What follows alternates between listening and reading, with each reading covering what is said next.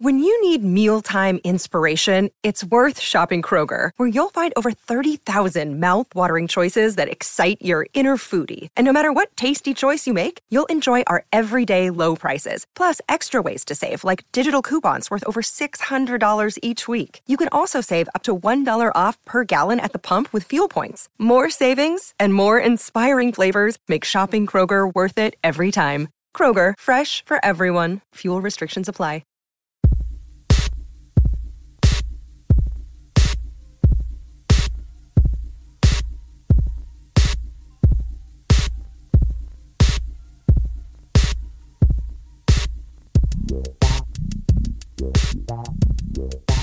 Welcome back to the Big Tilt Player Profiler Roto Underworld DFS podcast, sponsored by Underdog Fantasy. Don't forget, promo code Underworld for a $10 instant deposit match bonus. I'm your host, Mike Randle. Follow me on Twitter at Randle Rant. We are here for week seven, week siete, as we get you ready for DFS. Yes, they've called it the bipocalypse. I understand that, but we do have 10 strong games on the main slate that we are going to break down for you. And when I say we, I mean the one, the only, Josh Larky here from, from Player Profiler, who does so much amazing work for us, Director of Analytics. Follow him on Twitter at JLarkyTweets. Josh, you keep coming back for more. I respect you greatly for that. Thanks, Mike. I am back for this, as some have called it, Bimageddon, the the bipocalypse.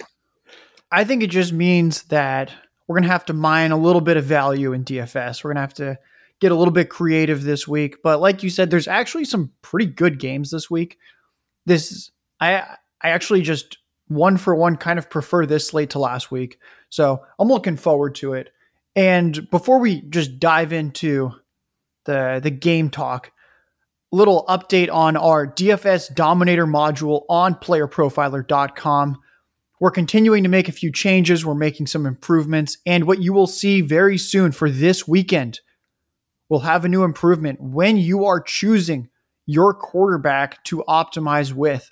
We will help highlight both that quarterback stacking partners as well as all the run back options. So, you want to play some Patrick Mahomes this week against the Titans? We would highlight you, ch- you choose Mahomes, Kelce, Hill, Hardman, Pringle, Darrel Williams all show up, as well as Derrick Henry, AJ Brown, the Ferk daddy himself, Anthony Firkser. More changes to come every single week.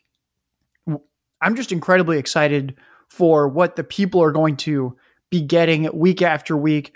I have I've got a lot of code on my computer and we will continue to bring more and more of it to the DFS module for the good people. So everyone stay patient and I think you'll enjoy the new improvements for this week and those future weeks. Let's get into it. Josh, the changes we make here are incredible. And listen, if the Podfather fires me tomorrow, I would do exactly what I did last week, which is go to your optimizer that you updated with the pick this player, exclude this player, and try to win the million. So I'm not just saying it because we're being paid to do it. I'm saying it because I believe in it. Podfather, please don't fire me. But that is the absolute truth. Moving forward, the first game, Kansas City minus five at Tennessee. Why not start at the top, Josh? 57 and a half over under. That's a bonanza, 1 o'clock p.m. Some of the injuries, there were some did not practice that we are not concerned about, but there are some that we are. Tra- Travis Kelce is going to play. He was limited all week. Tyreek Hill, Derrick Henry are fine. AJ Brown, they should list him, Josh, on the injury report as did not practice Chipotle, but he looks like he's going to play as well. Julio may give it a go, which could suppress ownership on AJ Brown talk to us here. This is obviously the premier game Chiefs at Titans. Yeah, it doesn't really get any better than this when you have two good offenses and two really, really bad defenses. It's exactly what you want. Plus, we have the stronger team on the road, which I often like in these circumstances. And there's not there's not really any bad way to play this game. A few things that I'll point out. I talked last week about my infatuation with a Mahomes double stack where it's Mahomes, Hill or Kelce or Hardman, and then the other guy is Darrel Williams. The Darrel Williams Mahomes connection hit big. And it's kind of the idea that in these good offenses, when there's a lot of points scored, you can actually sneakily get a mid priced or inexpensive running back there in DFS. Last week, Mahomes, 28 DraftKings fantasy points. Darrel Williams last week, 24 DraftKings fantasy points. I'm definitely going right back to that one. Once again, it's unlikely people are going to play them together. So that's one way to get a little bit different on the Chiefs end because we know that Hill's going to be played a lot. We know Kelce's going to command a lot of ownership. And then, of course, Mecole Hardman's going to sneak into quite a few lineups just because he's in that intermediate 4K price range. If we turn to the Titans, like you said, I actually really hope Julio Jones suits up for this game. Do I think he can make it through the entire game? I don't know. There's a good chance that if he suits up, he doesn't make it through the whole game, just like last week. And then we can have a minimally played AJ Brown in an eruption spot against a terrible Chief secondary with significantly less ownership than he would have commanded if Julio was just ruled out today or yesterday or the day before. I think my, my two favorite ways to play this would be Mahomes, Darrel Williams, and then one of Kelce or Hill, and then run it back with one or two Titans. Or if I'm going the Tannehill route, I really like Tannehill, AJ Brown, and then two Chiefs run backs, Darrel Williams, and then Hardman, Hill, or Kelce. I think those are probably my favorite ways to play this. You can probably get away with Tannehill and Derrick Henry together just because if it's a very high scoring game, yes, they can both get there. However, if you're going QB RB in this game, I do prefer the Mahomes side just because Derrick Henry is really expensive. 9200 DraftKings, 11,000 on FanDuel. It's not a fully prohibitive price by any means. I'm not going to avoid the big dog, but when AJ Brown has a 35 fantasy point ceiling and he's 50% cheaper on both platforms. It's going to be difficult to be overweight on Derrick Henry compared to the field in this one. I love Anthony Firkser, Chief for, Chiefs' fourth most fantasy points per game to opposing tight ends. The Chiefs' fewest receiving yards to opposing wide receivers, but that does not mean, folks, that you fade AJ Brown. And also, for all of you out there who feel that, oh, we have to be careful with Travis Kelce. We have to be careful with our plays. There are some plays that are universal. You always want to know about the opposition and how they do against particular positions. But in this case, it's not going to matter. Titans' fourth most fantasy points to opposing quarterbacks. Their defense has just been a sieve. They'd completely emptied the cartridge against Buffalo, barely surviving, having injuries on both sides. This is a bonanza game you absolutely need representation to this game. The question is, are you going to like some of our other stacks that we're going to talk about so you can fit in a Hill and a Kelce here and there? Or do you want to go full bore with a Chief stack or a Titan stack? That is the decision. But I think, Josh, one way or another, you have to have part of this game if you're going to win a tournament like the Millie Maker. Yeah, I would agree. And then I'm also going to touch on the this Travis Kelce worry that I have seen all over Twitter. I actually made kind of a, a funny video breaking down and just kind of mocking the people that are saying you can't play Travis Kelce this week because if you go to to FanDuel, DraftKings, you will see the Titans defense very stingy against the tight end position. But what you have to remember is, I mean, you we all play fantasy. Think about how many tight ends you're willing to start each week. Are you willing to start 5 of them, 10 of them, 20, 30? There's very, very few tight ends you're willing to start that you can confidently put in and say, I think I'm getting 10 plus fantasy points. There's maybe five that get you there. I'm going to quickly review why the Titans are the third stingiest defense against the tight end. Week one, they faced Maxx Williams and the Cardinals. Week two, Gerald Everett and the Seahawks. Week three, the Colts. Week four, the Jets. Week five, the Jags. Dan Arnold actually had six catches and 64 yards, but he just didn't happen to score. And then in week six, they faced the Bills in a game Dawson Knox broke his hand. The Titans have had some luck with the Dawson Knox hand injury. They also had some luck where Dan Arnold didn't happen to score a touchdown in his big game. And they've just faced some very bad tight end rooms. Travis Kelce can single handedly put them right back in the middle of fantasy points allowed. And I wouldn't be surprised if that happens and that we log into DraftKings FanDuel next week. And what do you know? The Titans are now at more of a middle of the pack defense versus the tight end. They've been dreadful against receivers. I don't know any reason why they would be, for some reason, so stingy against a tight end like Travis Kelce, who's basically just another receiver. So I really hope that continues to suppress how many people want to play Travis Kelce this week. And I'm very excited to be well above the field on Travis Kelce because once again, on, I look DraftKings still below 8K. I don't know what's happening. Maybe he, he's just not scoring enough touchdowns. I don't know. The, the guy nearly broke his hand last week and still had 99 receiving yards, even though he was coming out. It seemed like every other snap to tend to his hand. He's fully healthy now. And this is just the perfect spot for both Travis Kelce and Tyreek Hill. You look to identify the value. Josh mentioned it. Julio Jones just 200 less than AJ Brown, and Julio Jones only 100 less than AJ Brown. Yet we both agree that AJ Brown has the much higher blow up upside. Next game up here, one of the higher point spreads of the week, the Rams minus 15 and a half at home against Detroit. I've talked about it, Josh.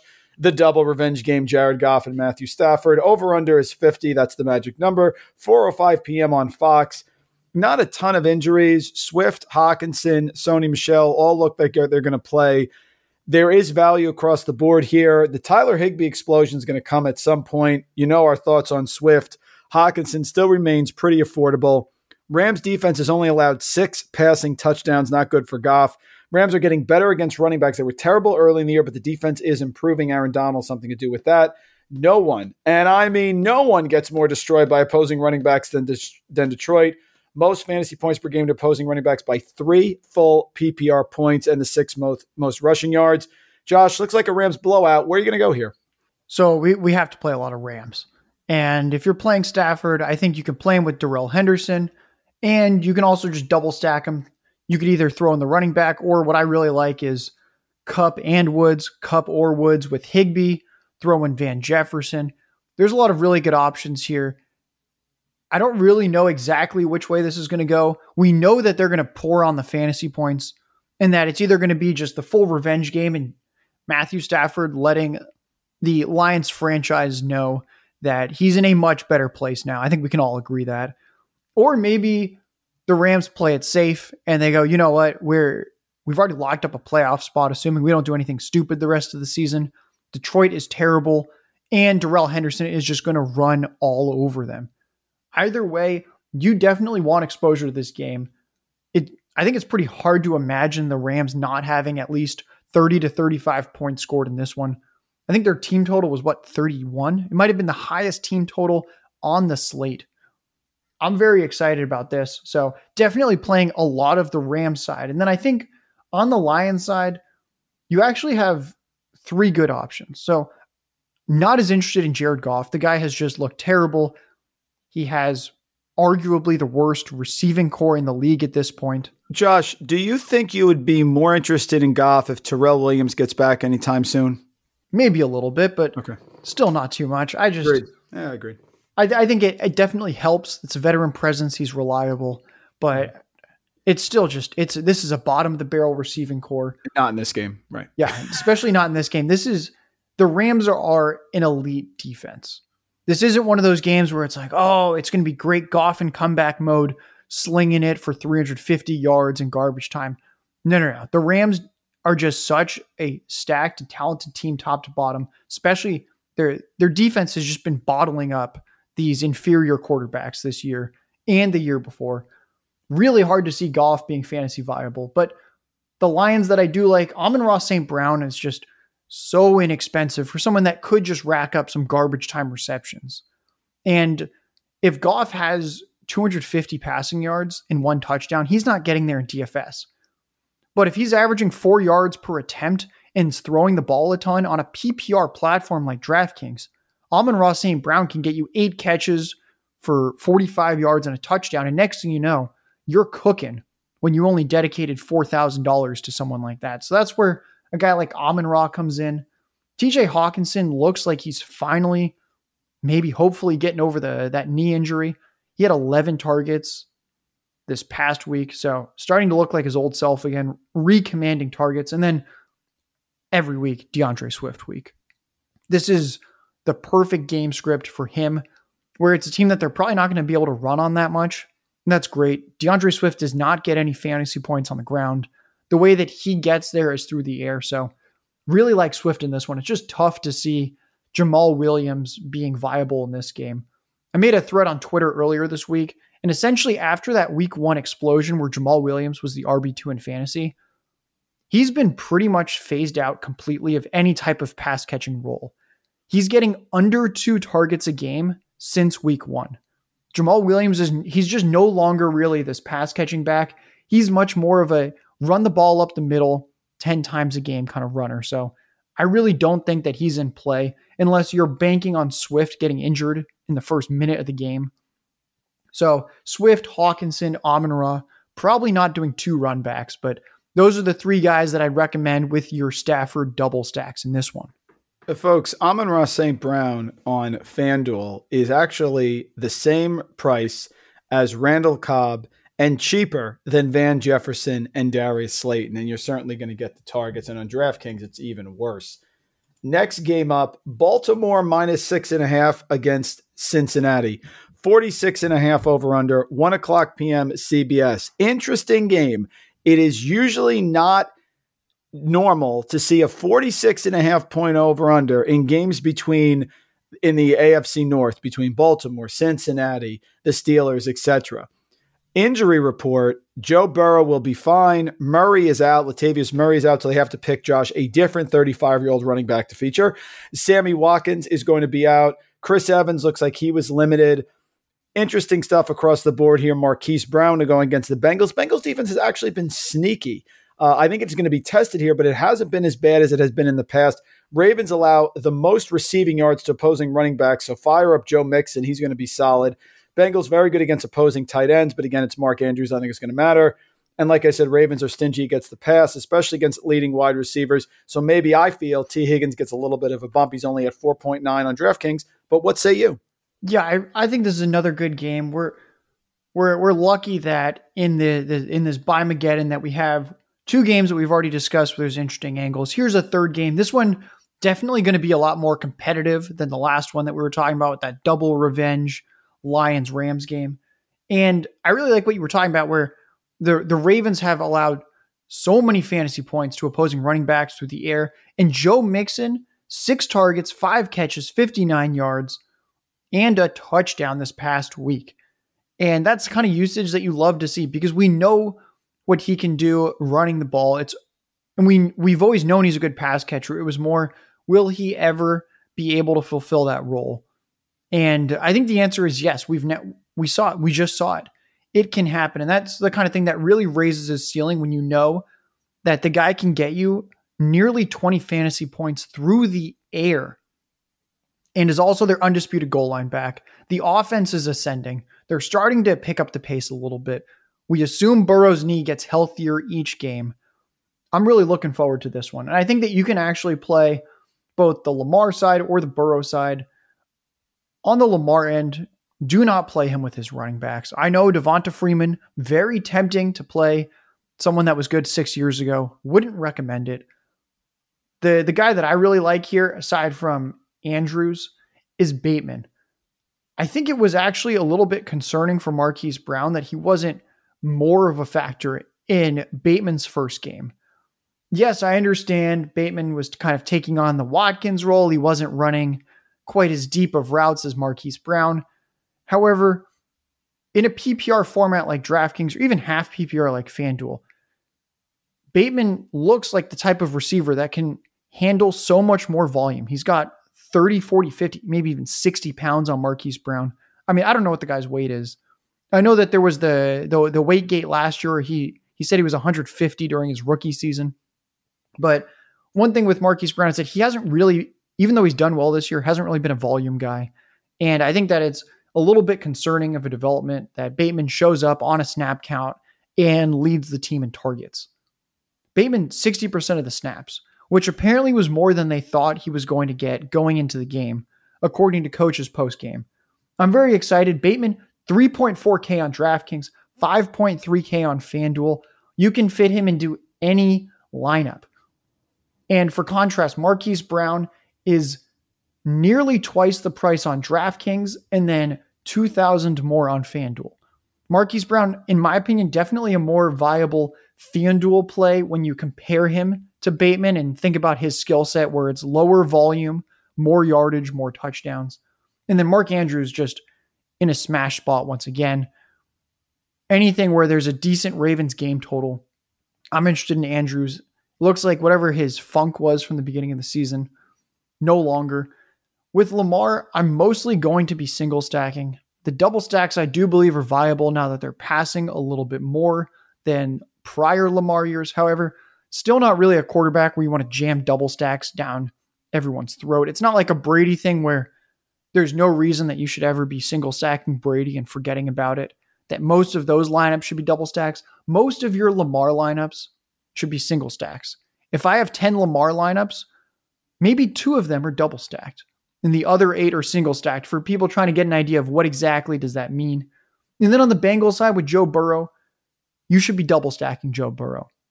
And I think Mixon, Chase, Higgins all in play. Not quite as interested in Tyler Boyd. He looks like he's really taken the ultimate backseat to both Chase and Higgins. When whenever Higgins has been healthy, Boyd's role has been significantly worse in the passing game. And both of these Bengals receivers are so incredibly affordable on DraftKings. FanDuel, Chase priced up a little bit, seven and a half thousand on FanDuel. Higgins still reasonably affordable, 6.1 on FanDuel. But DraftKings, Ja'Marr Chase 6,200, Tee Higgins 4,900, and Joe Burrow's 6.2K on DK. If you want access to that Titans Chiefs game, but you don't want Mahomes or Tannehill, then Burrow, Chase, Higgins, run it back with Bateman. You can easily get there if you want to throw a Tyreek Hill or you want to throw a Henry in your lineup. So I think that this is actually a good game to play the Bengals side, run it back with a Raven, and then start to sneak in some of those higher priced players in a game like that Titans Chiefs one. And I mentioned it on Twitter earlier this week. It's a small sample size. But in the two games that Tee Higgins did not play, Tyler Boyd, nine targets, six and a half receptions, 77 receiving yards, 17.2 PPR fantasy points per game. In the four games this year that Higgins did play, everything is almost cut in half. Five targets, 34 receiving yards, 8.9 PPR fantasy points. Don't go there. But this Baltimore offense is getting better every single week. They're improving, and the passing for Lamar Jackson's getting more accurate. He already has the rushing. Dangerous game here, a lot of upside. The next game, Josh, I'm calling the Beastie Boys game, Atlanta and Miami. The reason I'm calling it the Beastie Boys game is because the old song, Don't Sleep Till Brooklyn, is now Don't Sleep on Tua uh, or Ryan, either one, this is the game you're focusing on because everyone's going to talk about Chiefs and Titans.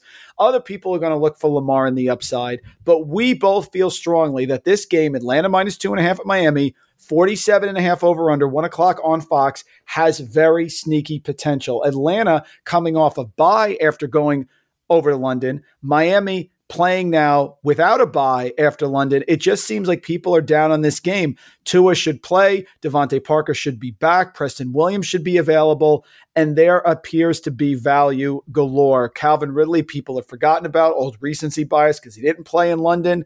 Gage is back. Pitts exploded. We think that they have to showcase Tua. This could be his last game. Tell the people, Josh, why this is a very sneaky upside DFS game. So what's nice about this game is that we have two offenses that are competent enough, especially the the Falcons offense, very competent. Dolphins offense looks like it's at least good enough. I mean, we we saw them against the Jaguars. It wasn't always pretty, but this is an offense that we think can pretty easily get there for fantasy points and DFS. On the defensive end, Falcons defense, it's been bad for years, it's still bad. The Miami Dolphins defense has to have been the biggest collapse from last year to this year. They've had numerous cornerback injuries. This is a team that just cannot stop any passing attack. And everyone is just so affordable. If you're looking to do a big game onslaught and you want to throw five players from the same game in, it's hard to find a better one than this. everyone's price is so affordable.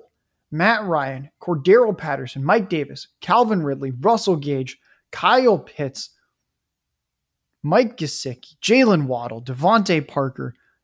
It's everyone's kind of in that mid five to six K range on DraftKings, and then that mid upper fives, lower sevens range on FanDuel. It's the type of game where you don't want to go the you didn't like my idea of going the Burrow route where you can double stack Burrow and sneak in a Henry, sneak in a Kelce, sneak in a Hill. That's fine. You can do it with the Falcons or the Dolphins. And I think that with Matt Ryan, you have to double stack him. And that with Tua, you can single or double stack. We know that Tua's been uh, weirdly aggressive at times at the goal line for someone that nearly had a career ending hip injury.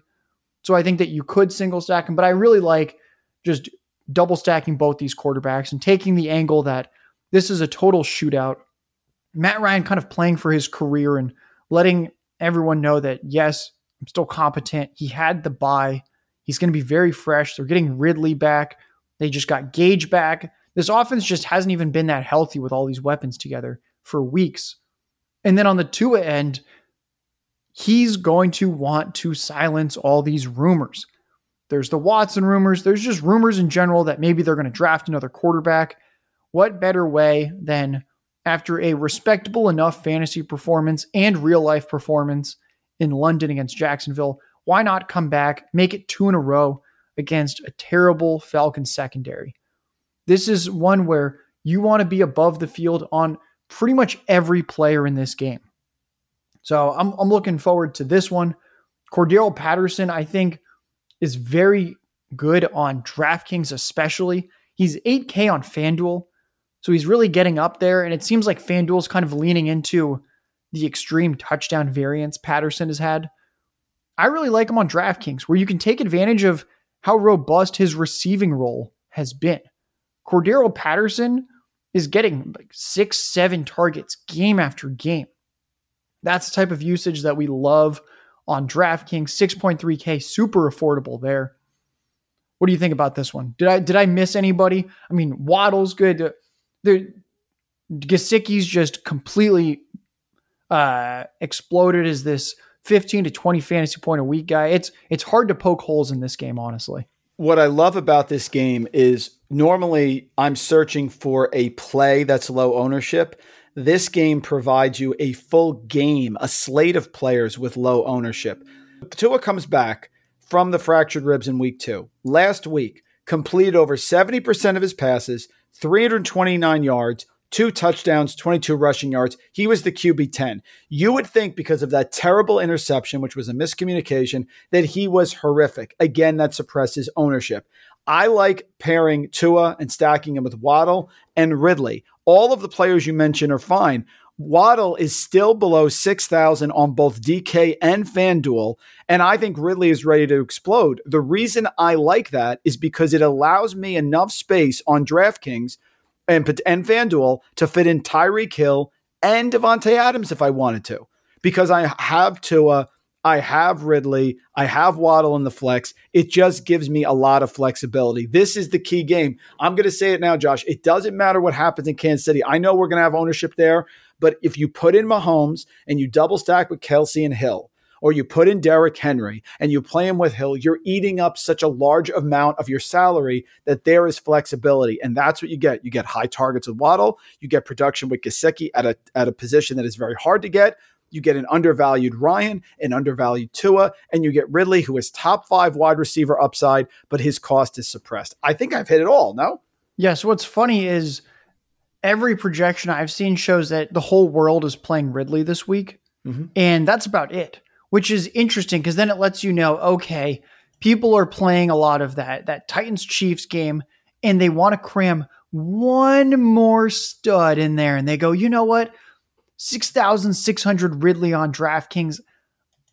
I can sneak him in. Yep. 7.3K on FanDuel. I can sneak in Ridley. But for some reason, everyone else is being avoided. And what's nice is that, oh, you want to be different from the field, where if a lot of the field's playing Ridley, okay, look at the quarterbacks, look at the yep. other pass catchers, and That's notice it. nobody's playing anyone else in this game. If you want to play Ridley and not have the same lineup as everyone else, great. Just stack this game. It's it just seems so simple and for some reason doesn't seem like anyone else is going that extra step to say, okay, we really like Calvin Ridley. Why do we like Ridley? Well, we think it might be kind of high scoring and he's a good price. Well, look at all these other good price guys in a potentially high scoring game. This is the type of game where it could very easily be 30 30. We could have 60 to 65 points scored in this one. And the Milly Maker winning lineup has four or five players from this game in it. Tampa Bay minus 12 and a half against Chicago, 47 point over under 425 CBS. Couple injuries of note. Antonio Brown ruled out. Uh, I think he could have played, but I feel like they they think pretty confidently they can beat Fields and the Bears without him, so he will rest. Allen Robinson is playing, but certainly doesn't seem like it. Khalil Herbert probably going to get full workload, and if we're coming off of last night's D'Ernest Johnson's volume game. Herbert should get it here because Damien Williams, because he is not vaccinated, Josh and I were talking about that prior to, to, to going live here. He can't be eligible to come off until tomorrow, Saturday. So it is very much up in the air. He could miss this again. OJ Howard, can he repeat his performance? Gronk is out as well. What are your thoughts here on Chicago, Tampa Bay? So I just liked this game even more when Antonio Brown was ruled out. We knew Gronk probably wasn't playing, and a, a lot of my rosters are very disappointed that Antonio Brown won't suit up. But for DFS, is there a more obvious double stack this week than Brady, Evans, Godwin?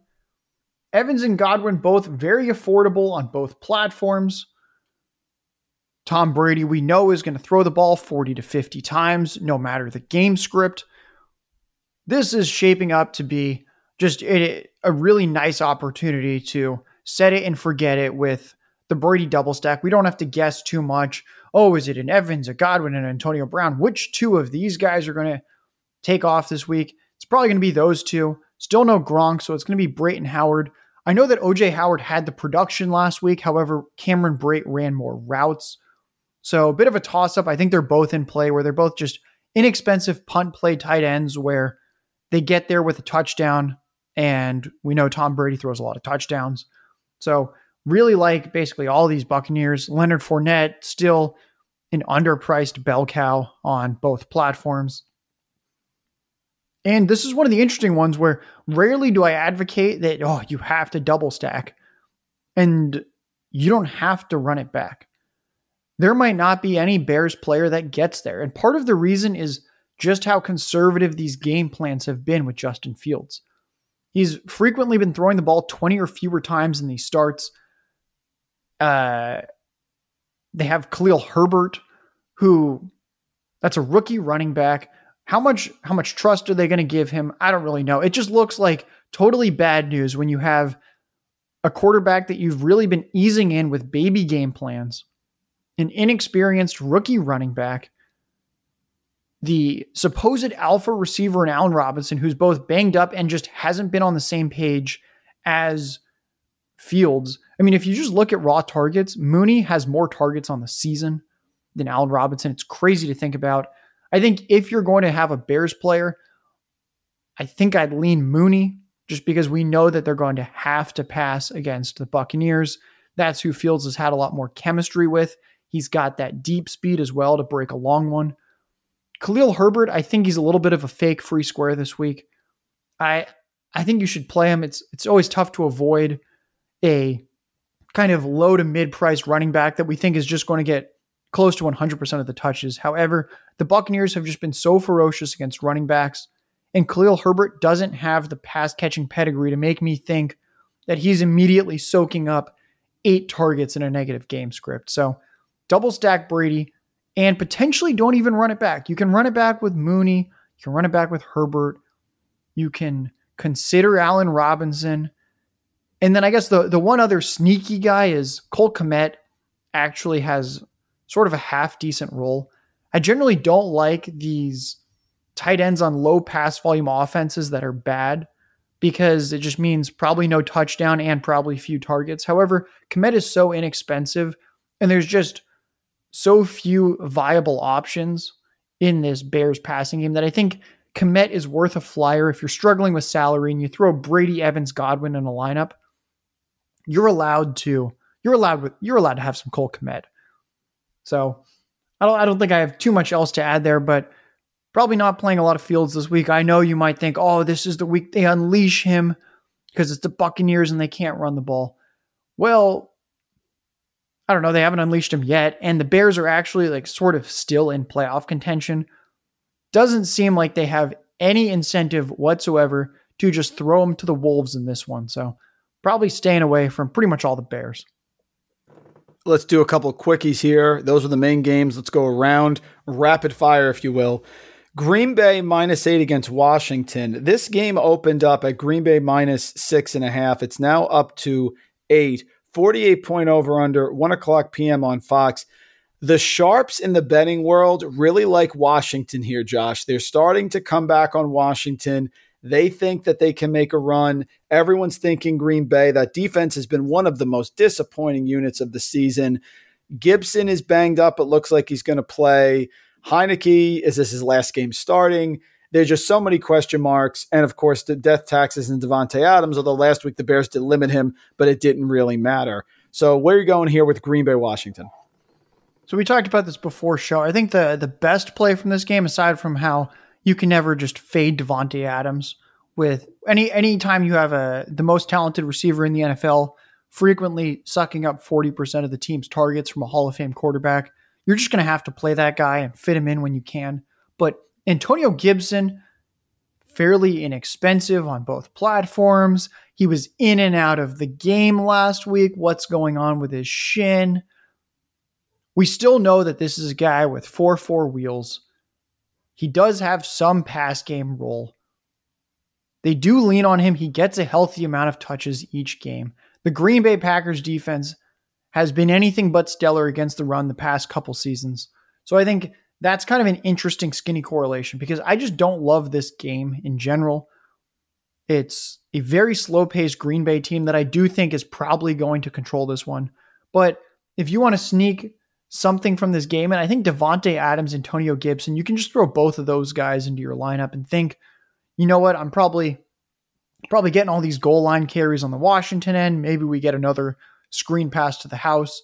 And on the Packers side, just take half of their passing offense and just put it into one player with Davante Adams. So not super excited to play. I mean, I, I feel like I talk about this every week. It's just hard to get excited about Aaron Rodgers when he's always one of the top five most expensive quarterbacks. He doesn't have mobility. He doesn't push the pace. If you watch any Packers game, the clock is striking one or zero anytime he hikes the ball, which is actually really strange. The what I've always thought is interesting about the pushing the pace is if we think about how small sample the NFL is, where there's only 16, now 17 games, they are only running what 50 to 70 plays a game. If the Packers truly think that they are a good NFL team, you would think they are running as many plays as possible to expand the sample size. If they think they're 10% better than Washington each snap, why not expand the sample size? Why not speed the pace up? it's very concerning, honestly, with their play calling. And it makes me think that they just don't, they're not even convinced how good their team is right now. Or maybe they think because they were kind of slow last year and it quote unquote worked that they're going to do it again. But I think it's one of the more head scratching analytical decisions that when you have what looks on paper like an incredible offense, that you would try and run as few plays as possible, have as few plays to exploit your advantage on offense. So I just don't know what to make of it, but it's just really difficult to do those Rodgers Adams stacks. And I just keep going Adams naked in a lot of my lineups. Carolina minus three at the Giants, 42 and a half low over under 1 o'clock p.m. on Fox. Interesting betting dichotomy here. 79% of the bets are on Carolina, but the majority of money's coming in on the Giants. That is despite the Giants going to be without Kadarius Toney, Kenny Golladay, and Saquon Barkley. Looks like Shepard as well. Maybe Slayton is back. This is a banged up Giants team, Josh. Do you give them a chance here against the Panthers? It's really unfortunate that the the Shepard news came out because at the start of this week, I was very excited about Daniel Jones. Daniel Jones is exactly the type of quarterback that you want for tournaments. The guy that's hit 400 passing yards in a game this year. The guy that had 95 rushing yards in another game this year. A guy that's had about 30 fantasy points in two different games this year, while also having two games below 10 fantasy points to make sure that he's his overall average fantasy points are suppressed for the public. That is a GPP winning type of quarterback right there with the profile. The problem is, it looks like he's throwing to Dante Pettis, Evan Engram, Devontae Booker, and I mean, I can't believe we're saying this. We're hoping Darius Slayton. Dear Lord. It's it's a really tough scene. And I was already a little bit hesitant to play much more than just a few uh, prayer stacks with Daniel Jones. And it's just even harder now that we know that Sterling Shepard had some type of setback with his hamstring this week. So I think the the move here is that Dante Pettis is probably mispriced if he's the the last man standing. He actually had 11 targets this past week, which is just a wild turn of events for a guy that was on the scrap heap, wasn't even considered any part of this offense. You he was probably what the wide receiver seven on the depth chart when the season began. And next, you know, he's thrust into an explosive guy that's very dynamic, 11 targets last week. So I think if you're looking for a min priced receiver, that's a that's a pretty good option to go with just because they have nobody else. Not very interested in Slayton. 4000 on DraftKings. It's just it's pretty expensive for a guy that's never really been a target hog and is also fresh off that injury. We don't know what he's going to do. On the Panthers side, I think the the best plays here are going to be Chuba and DJ Moore. Not a great game environment for Darnold. He looks like he's finally coming back to life a little bit, and that he's probably not a bad like as bad of a quarterback as he was this past week. Probably not as good of a quarterback as he was the first few weeks. Somewhere in the middle, but very low game total. I think DJ Moore's interesting just with his talent. You can sneak in some more Robbie Anderson. It might happen at some point. The targets have been there. Terrace Marshall out with a concussion. But I think the the best play on the Panthers is going to be Chuba, who is a mid-priced running back with, at this point, pretty much the Christian McCaffrey role. So I'll, I'll definitely be playing quite a bit of Chuba just throughout my lineups. And then uh, Dante Pettis is probably going to enter some of those Mahomes stacks. Let's be honest. I remember being a Dante Pettis truther. I have no problem with that at all. Pats at home need a win badly. Minus seven over a Jets team. They dominated. Tyler Kroft out for the Jets. So is Tevin Coleman. Damien Harris here. Any correlation there, Josh? Uh, probably not. Damien Harris needs to start catching some passes. Until Damien Harris is catching passes, I think he's a lot more of uh, kind of a, a stable floor, moderate ceiling kind of running back. Gun not to your necess- head. Gun to your head. Is he the lead back in New England fantasy wise in week 12? I say yes, but I'm the fact that you even hesitated shows us where we're at with David Harris. I agree with you. I, am not ready to even say that, but the fact that you didn't answer yes right away tells you all you need to know about Damien Harris. Yeah, I thought about like Rhamondre rumbling and bumbling. Right, was like, right. you know, this guy could, this guy could eat into some of those snaps. Next thing you know, it's a full on timeshare. So d- there's pretty much nobody of interest that you don't want to play Jets. And then on the the Patriots side, I think Jakobi Meyers is still viable the the guys n- nearly hit 20 fantasy points in a couple of these games, despite still having no touchdowns in his NFL career receiving.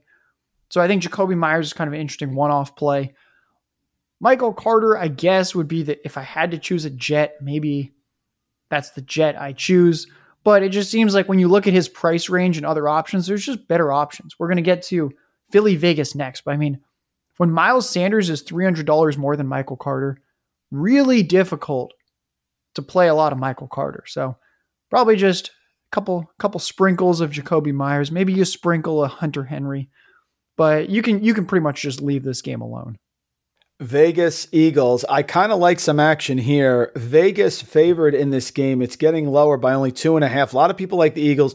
Over under is a substantial 48 and a half. Eagles have had rest coming off the Thursday night game against the Buccaneers. But in this game, I don't see how you avoid Jalen Hurts. He's under 7,000 on DraftKings. Dallas Goedert, free from the bonds of Zach Ertz, I think is very viable. And I think this is a Josh Jacobs game. 6.2 on DraftKings, 6.9 on FanDuel. I think this is a definite double touchdown spot for them. I don't think the Eagles come in and blow them out. I think it's going to be sneaky high scoring, kind of like this as a mini Atlanta Miami game. What do you think here? Yeah, interesting that you said Josh Jacobs because if you just look at the box score, you go, oh my God, Kenyon Drake, look at those fantasy points. Has he overtaken Josh Jacobs? What's going on? And then you realize that Kenyon Drake had four carries and two catches and happened to score a touchdown on the ground and a touchdown through the air. Do I think Kenyon Drake is frequently going to have six touches and one in three of those go for touchdowns? Very unlikely. Josh Jacobs' role has actually been decent. The target share it's starting to tick up. It's it's roughly 10% now on the season. It's good to see that continuing to bump up a little bit because we know that he's a good running back and that one of the issues and why he's kind of been a punchline in fantasy football is just that he isn't catching passes and the offense wasn't quite good enough for a grinder to be getting there in fantasy.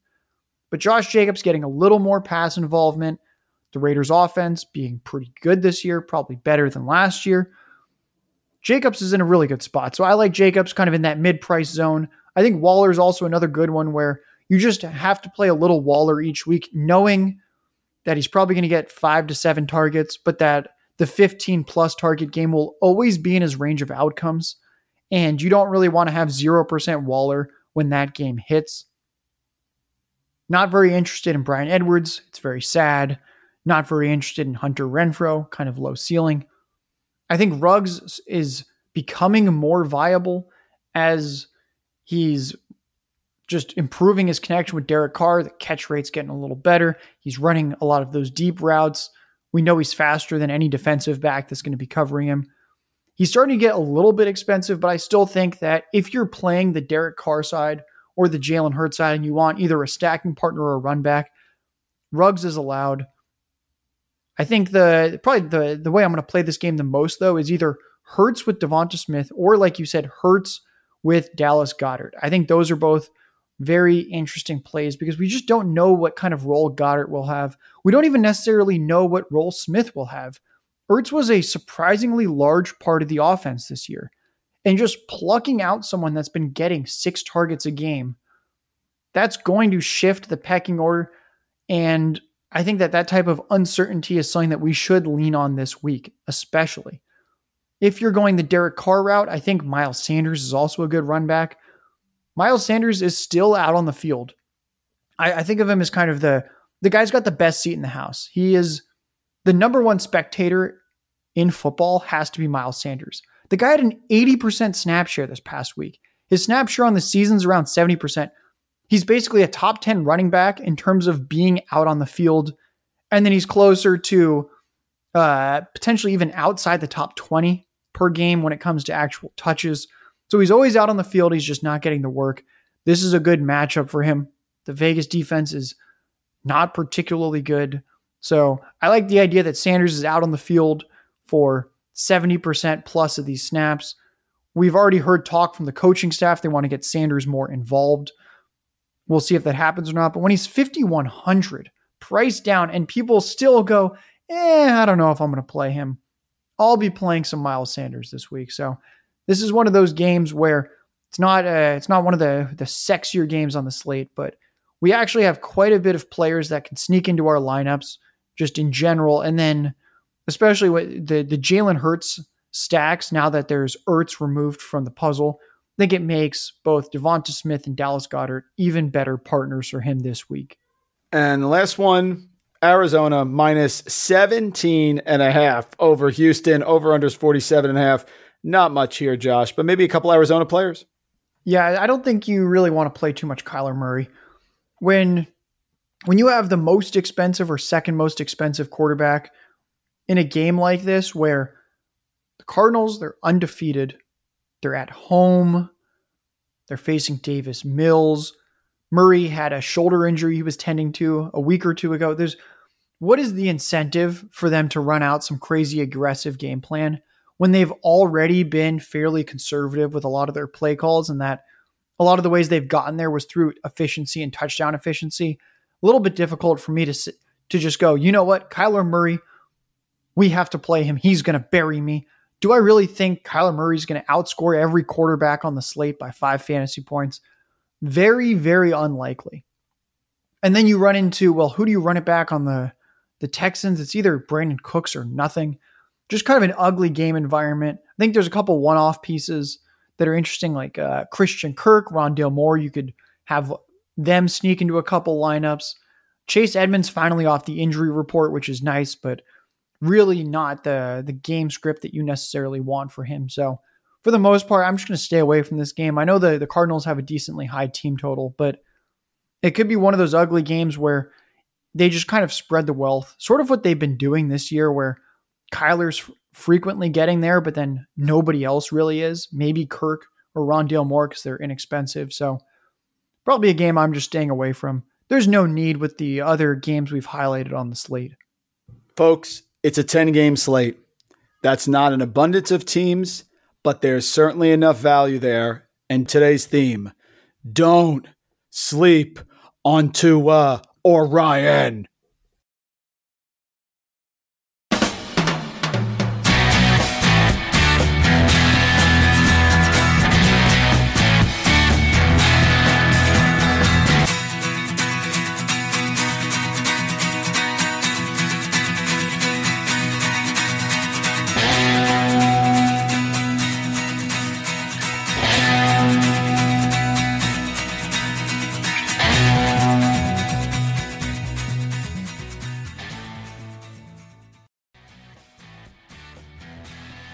It's a 10 game slate.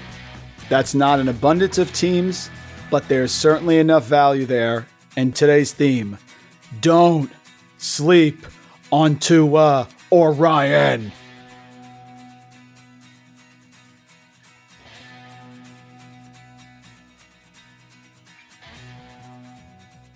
Cool. I don't. I don't care that much. I mean, Philly, Vegas. Like, I think Jalen Hurts is in a good spot. I think Sanders is in a good spot, but I, I did Hurts, Goedert, bringing back Jacobs, which I don't normally like to do, bring back the running back, but I think he's the center of everything they do, and I just they don't use the receivers enough.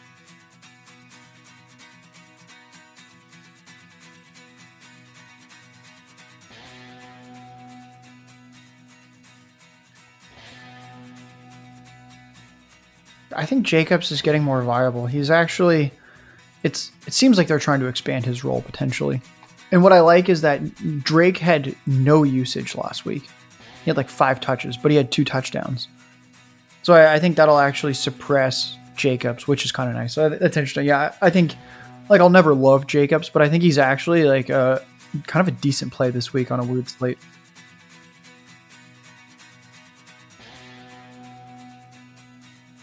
The the Cardinals play calling is just so underwhelming. And Kyler had a shoulder thing from like a week or two ago. Just seems like the kind of game where they have absolutely no incentive to do anything. Like they're undefeated. They're trying to lock up this number one seed. It's Davis Mills and the Texans.